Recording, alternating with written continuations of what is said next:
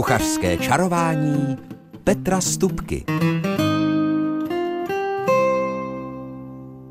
Všem věrným posluchačům rádia našeho kraje známá znělka uvedla pořad, který si klade za cíl dělat vám všem, kdo posloucháte chutě a zároveň eh, na, naservírovat nějakou inspiraci v každodenním při, při rituálu přípravy pokrmů.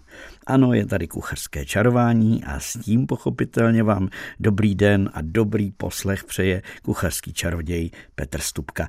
A čímže vás dnes budu vnadit, eh, co budu servírovat v těch příštích minutách, tak nejprve společně uvaříme rybí polévku, úplně stejnou, jako jsem ji připravoval na hrázi nebo pod hrází rybníka Rožmberg minulou sobotu. Potom vás čeká taková houbová a souběžně také i bramborová inspirace a nakonec eh, bude štrůdl, čili záhvin. Tak eh, dobré chutnání, tedy dobrý poslech a dobrou pohodu. Tak to nám Václav Neckář zaspíval písničku. Já jsem si při ní zaspomínal na takové dávné příjemné doby z mládí. Nicméně teď mám pro vás už slibovanou rybí rožmberskou polévku, kterou jsem mnoha osobám slíbil ten, nebo ten recept na ní jsem slíbil, když jsme ji právě při výlovu Rožumberka ve stánku Českého rozhlasu České Budějovice servírovali mnoha a mnoha lidem. Tak, takže ta rybí rožumberská byla bílá, lehce zahuštěná polévka, abyste si ji dovedli představit. Byla v ní zelenina, byly v ní nebo na ní takové ty máslova, taková ta máslová očka a samozřejmě v ní také byla ryba a tentokrát jsem nedával vnitřnosti do polévky, ale dával jsem tam prostě úplně celou nakrájenou rybu, no ne úplně celou, protože tu rybu jsem upravil tak, aby byla bez kostí a to všechno vám teď pečlivě po pořadě pěkně popíšu. Samozřejmě já jsem tam na prostou hrází rožmbrskou eh, připravoval polévky nějakých 30 litrů, tak to se vaří trošičku jinak, než kdybyste vařili doma eh, v jednom hrnci. Tak já to teď vemu tak, jako kdybych to dělal v jednom hrnci. Protože já jsem tuhle tu polévku začínal tím, že jsem opékal na másle a pěkně pozvolná eh, zeleninu. Takže měl jsem, tam jsem měl už směs mraženou zeleninovou, kterou jsem také opékal. To trvá delší dobu, než se odpeče vlastně ta vlhkost, ale nicméně doma bych to dělal tak, že dám přepuštěné máslo eh, do rendlíku nebo do toho kastrolu, ve kterém budu tu polévku vařit a na něm budu opékat nejprve mrkev, celer a petržel na nudličky nebo na malé kostičky nakrájený. Když ta zelenina začne už vonět, už se trošku opéká, tak přidám cibuli na jemno nakrájenou a i když ta cibule zase změkne, není třeba ji opékat, jako když budu dělat třeba zeleninový základ na svíčkovou, tak tam tu zeleninu výrazně opékám. Tady v tom případě opravdu jenom tak, aby to opravdu zavonilo, protože tohle opečení zeleniny potažmo i té cibulky malilinko, opravdu udělá chuť té polévce. To je to zásadní a nejdůležitější, proč to opékat tu zeleninu. Takže tuhle tu opečenou zeleninu, pak jsem do toho ještě přidal trošku porku a měl jsem kapustu, takže ještě trošičku kapusty na drobno nakrájené, ale ta už není třeba ani ten porek, ani ta kapusta není třeba opékat.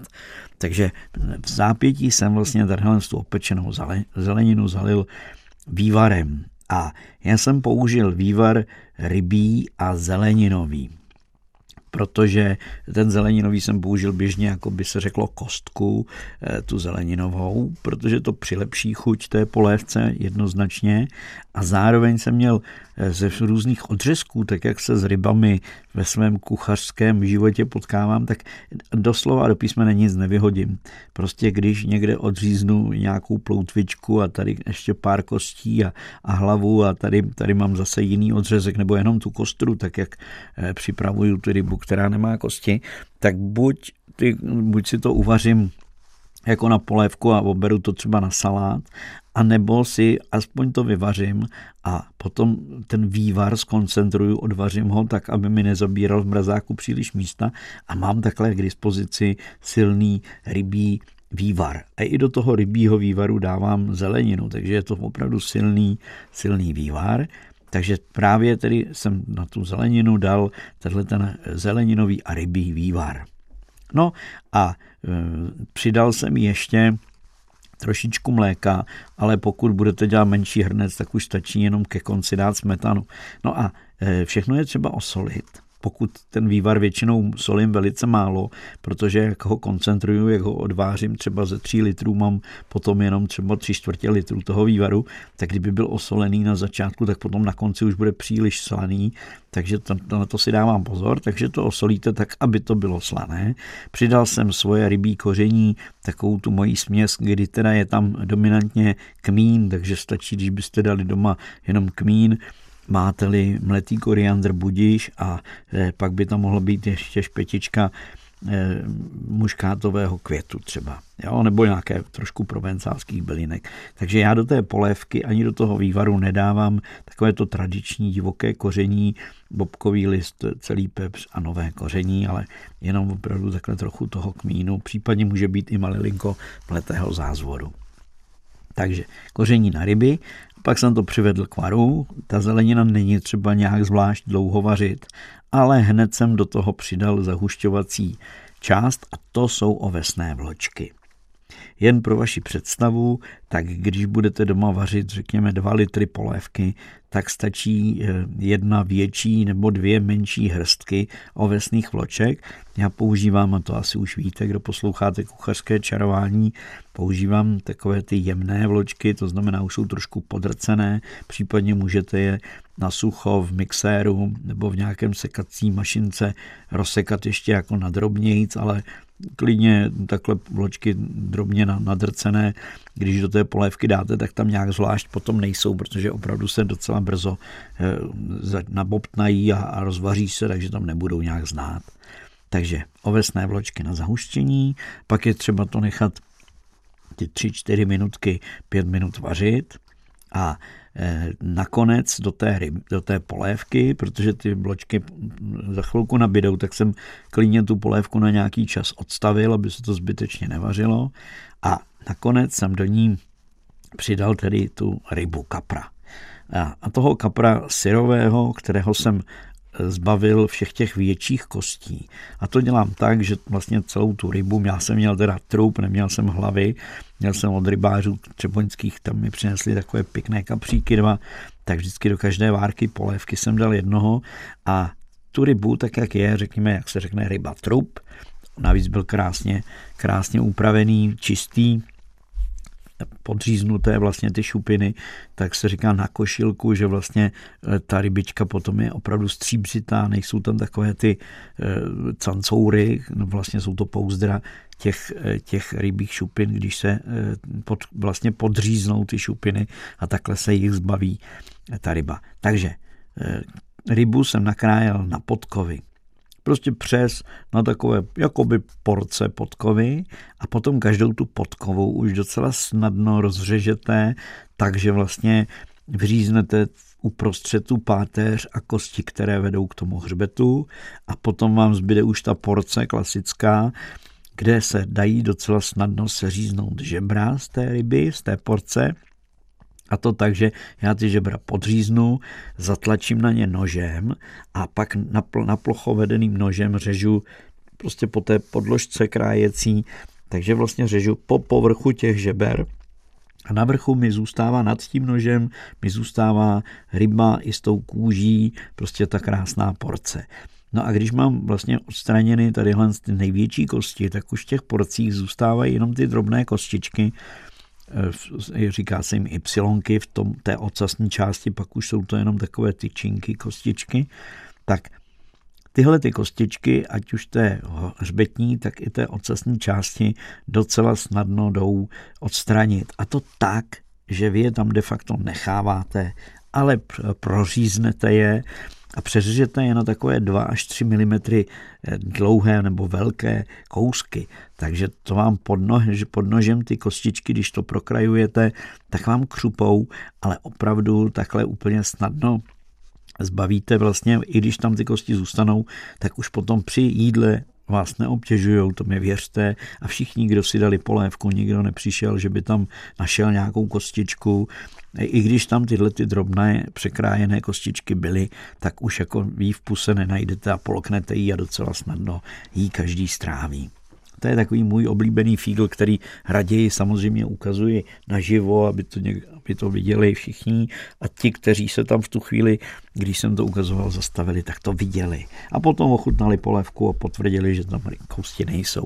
Takže já jsem potom vlastně tu rybu, ty porce jednotlivé krájel nejprve na takové dlouhé proužky, i z kůží a ty proužky zase ještě přes, takže v podstatě jsem toho celého kapra nakrájel na drobné eh, nudličky nebo kostičky, chcete-li. I z kůží tedy, i s těmi malými kostičkami. A s nimi šup do té polévky a eh, v té polévce eh, jsem je vařil opravdu tři minutky, úplně bohatě stačí, ani možná ne a už není třeba ani žádným klokotem varem, protože takovéhle malé kousky kapra i jiné ryby by se tam v polévce, v horké polévce uvařily opravdu za minutku, za dvě.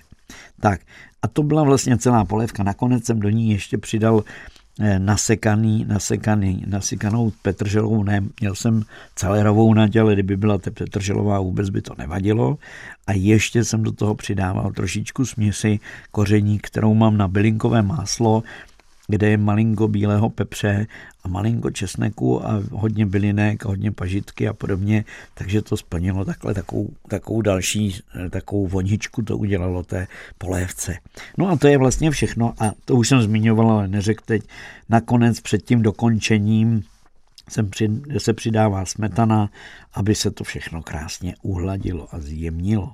A e, během toho krátkého vaření, tak samozřejmě ty vločky nabobtnaly a přirozeně zahustili tu polévku, což bylo fajn, nebyla úplně super hustá, ale byla tak akorát a v tom chladnějším ránu a potom slunečném dnu chutnala všem opravdu výborně. Tak, takže to máme za sebou, jak jsem uvařil rybí rožmberskou letošní polévku a jenom se vrátím k tomu, že to zásadní je mít dostatek silný vývar z té ryby, zeleninový vývar a ještě opět tu zeleninu na másle. A potom už to je v podstatě jasné, pak stačí trochu koření, trochu bylinek, přidat do toho rybí maso a hotovo. Tak. Tak jsme uvařili polévku, teď si dejme zase hudební mezichod a po něm, po něm mám pro vás v rámci našeho eh, bramborového říjnového seriálu eh, všelijaké bramborové knedlíky.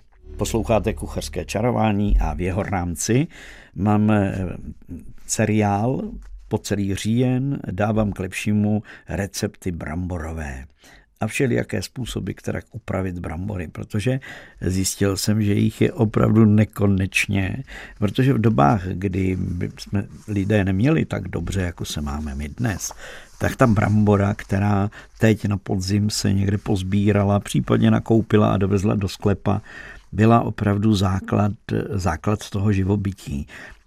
Byl to větší základ, než dnes se spoleháme na maso a na všeli, co si. Tak tenkrát opravdu to byl poklad pro každou hospodyni.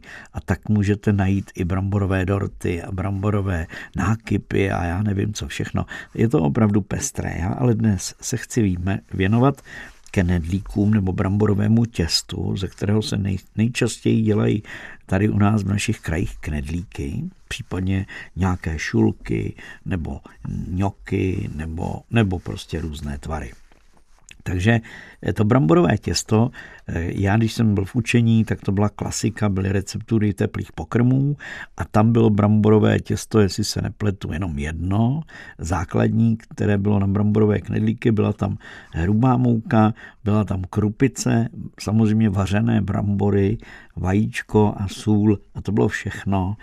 A zároveň si pamatuju, jaká to byla loterie, protože vždycky tady u těch receptů záleží na bramborách a na jejich schopnosti, jak potom to těsto dovedou zředit. Protože když se brambory promíchají s moukou a osolí, tak opravdu řídnou pod rukama. Některé opravdu velice rychlé, protože si pamatuju, že jsme třeba tu várku knedlíků, když se vařilo víc porcí, třeba 50 porcí nebo 100 porcí knedlíků, tak jsme si tu várku zadělávali třeba na třikrát, aby právě nám to nezřídlo, protože když, než se vlastně ta jedna várka uvařila, tak mezi tím už by nám to těsto dávno zřídlo a už bychom do něj museli dát moc mouky a už by to byly takové betonové knedlíky, které opravdu měli odolnost tenisových míčků, dokonce si pamatuju, že po nás pan šéf kuchař jednou takovéhle, my jsme vařili takové kulaté knedlíky, oni byli napůl se syrovými bramborami a byly tak tvrdé, že opravdu po nás ten pan šéf kuchař je házel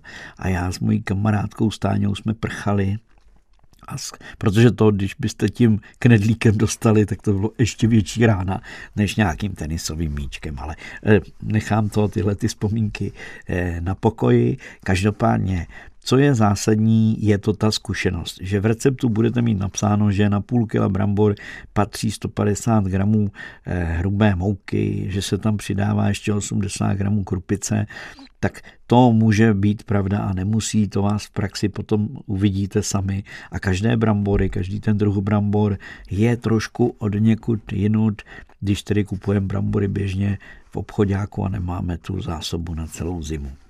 Tak, takže to jsem chtěl říct do úvodu, že to je třeba vždycky ten recept trošičku brát s rezervou.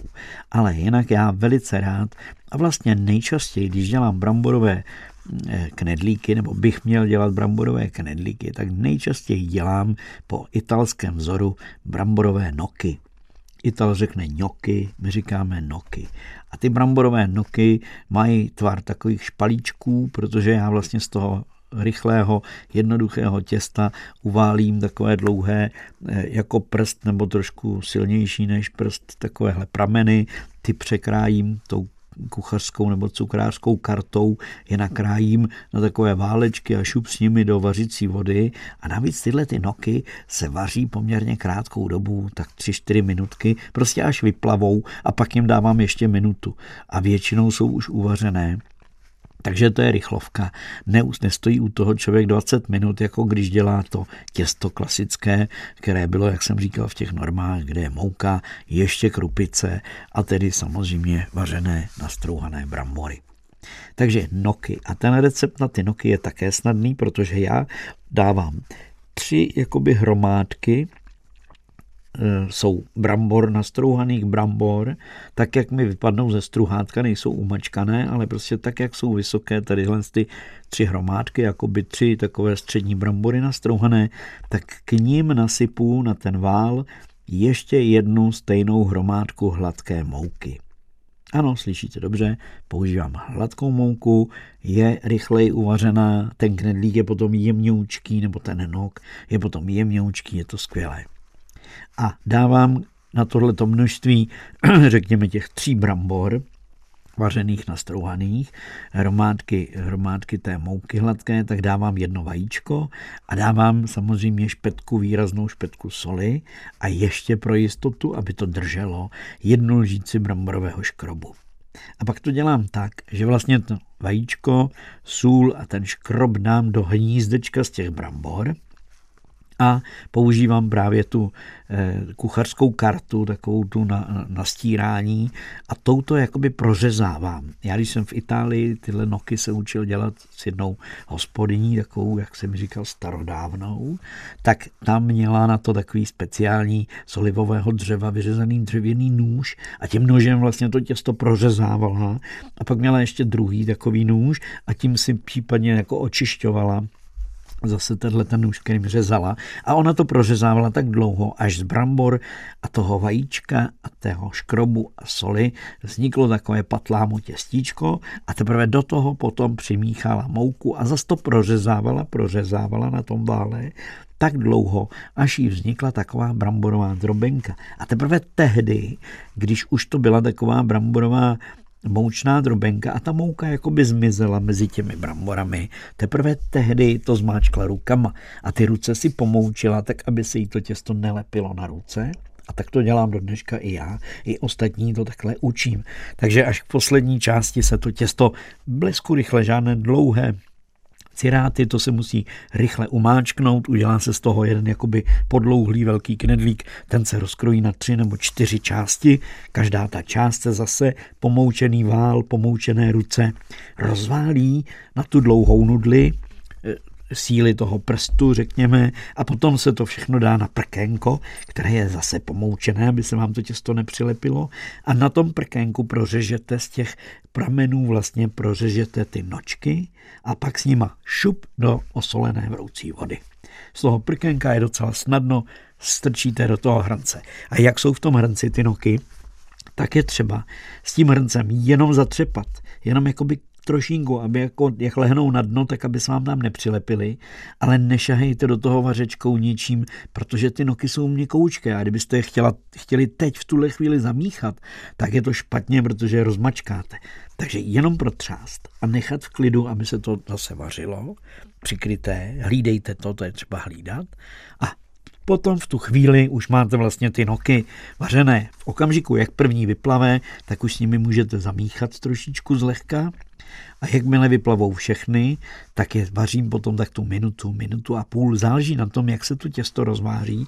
To vidíte na okrajích, na hraně každého toho nuku. Vidíte, jestli ten nok drží tu fazonu, tu hranu, a nebo už se to rozblemcává, rozváří. Tak to je ten okamžik, kdy je třeba ty noky vzít, vybrat je takovou tou sítěnou naběračkou nebo děravou a šup s nimi do studené vody na chviličku aby se přestali vařit aby se lehce stužili.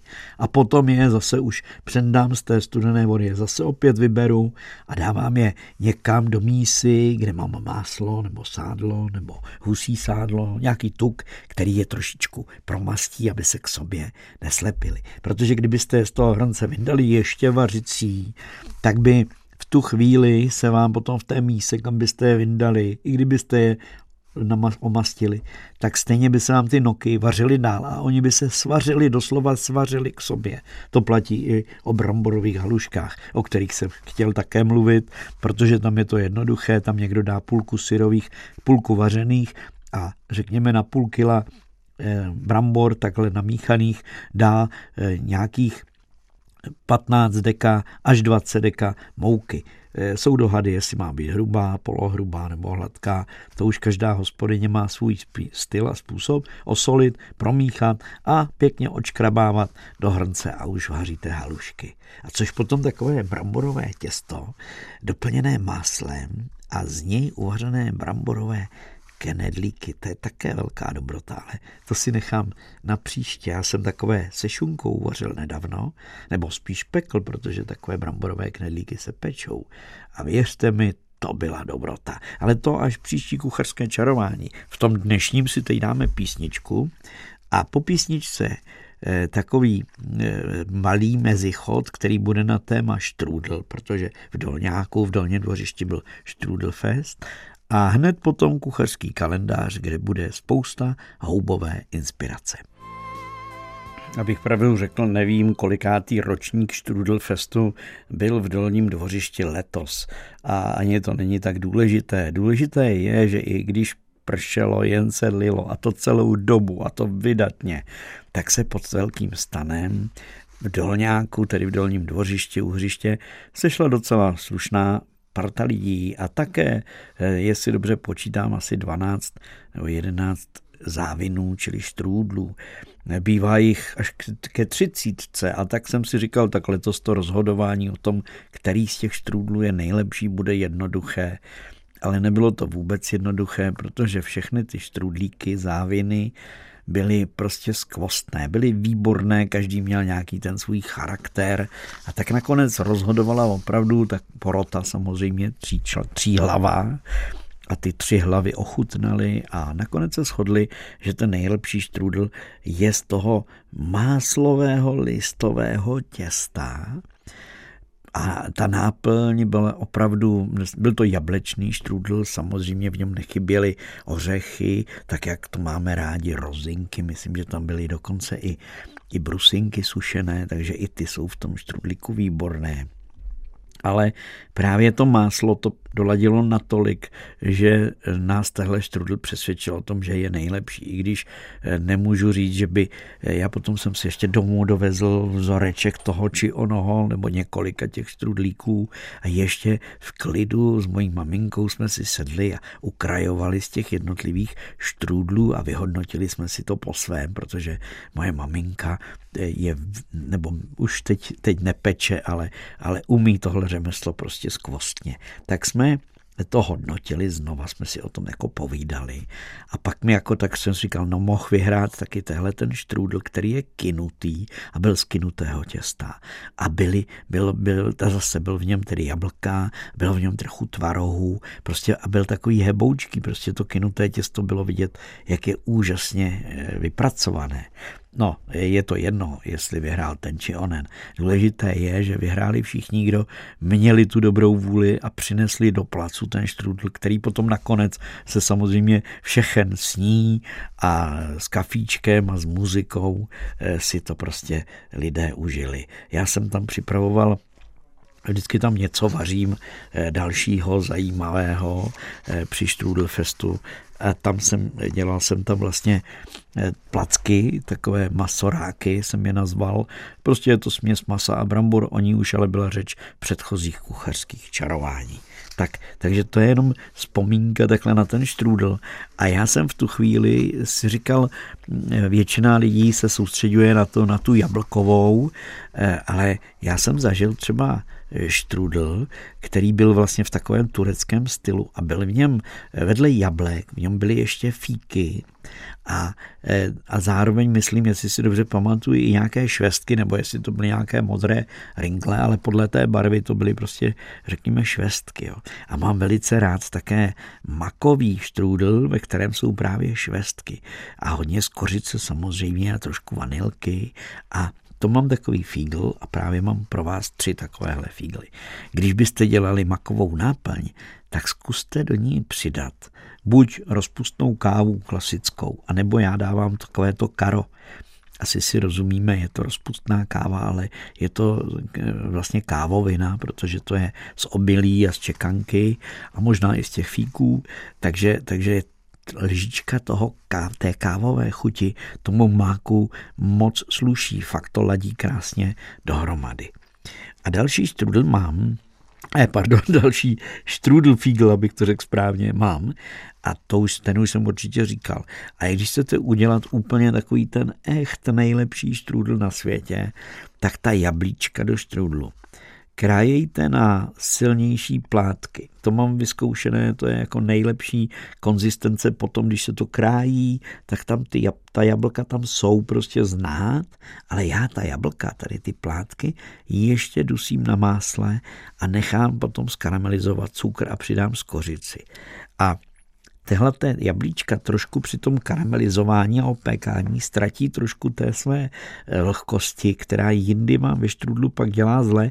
Eh, když tam dáte syrová jabka, že jo, tak vytéká poměrně hodně šťávy při tom pečení a ta šťáva si někudy najde cestu a ten štrudl ze spoda je takový zvlhlý a potrhaný a podobně tak takhle, když opravíte ty jablka, tak zdaleka nemají tolik té šťávy. A za druhé, na to dno, tedy na ten spodek toho štrudlu, dejte trošku kokosu, anebo tedy dává se strouhanka, někdy i máslová strouhanka a dokonce jsem našel recepty, že se dává i trošku jížky. Takže je třeba ty jabka podložit takovouhle vrstvičkou, která vám tu vlhkost pozbírá ale ten kokos, pokud vám nevadí, nebo ořechy nastrouhané, naberou do sebe vlhkost. Tak to je třeba vědět. A poslední fígl, který mám tedy pro dnešek a také už ho uh, uvádím leta letoucí, i když se upeče štrudl, on je krásně naběhlý, nafouklý, ať už je z toho křehkého těsta nebo z listového těsta. Ale protože vevnitř je vlhko a horko, tak je tam i hodně páry. Tak je třeba ten štrudl buď propíchat povrchu, a nebo, když je to ten list, lístkový štrůdl, jak říkal můj děda, ten lístkový štrůdl, ten potřebujeme mít, tak ten lístkový, ten je třeba buď ostrou pilkou, anebo nůžkami, pro, vyloženě tak, jak budou ty budoucí porce, tak ho nastřihám, i maminka to takhle dělávala a teta Emilka stejně tak, eh, nůžkami se nastříhají vlastně ty budoucí řezy a těmihle těmi škvírkami všechno to vlhko odejde.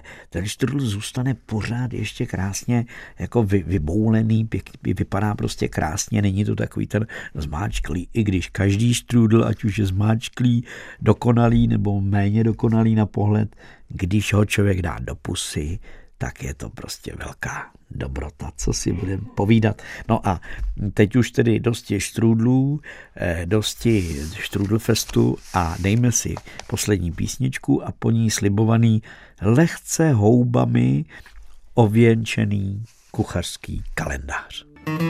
Kuchařský kalendář. A protože pořád ještě rostou, myslím tím houby, je to letos velká radost pro nás, kdo se snaží den co den vyrazit aspoň na chvilku do lesa a projít se, že kdykoliv i s malé krátké procházky přineseme eh, s mojí manželkou a psem eh, vždycky pár nebo trochu víc hub a s radostí je potom žena zavařuje a já krájím zase rád tenké, pěkné, stejnoměrné plátky na sušení a tak podobně. A tak samozřejmě, když jsou takhle čerstvé houby, tak je třeba s nimi vařit a proto mám pro vás inspiraci. Ne, že byste měli jíst houby den co den, ale proč ne, někomu to tak chutná. Tak eh, houbové knedlíky. Dělal jsem je nedávno a dělám je jako žemlové knedlíky, jako se dělá třeba ten karlovarský, anebo kulaté třeba špekové knedlíky.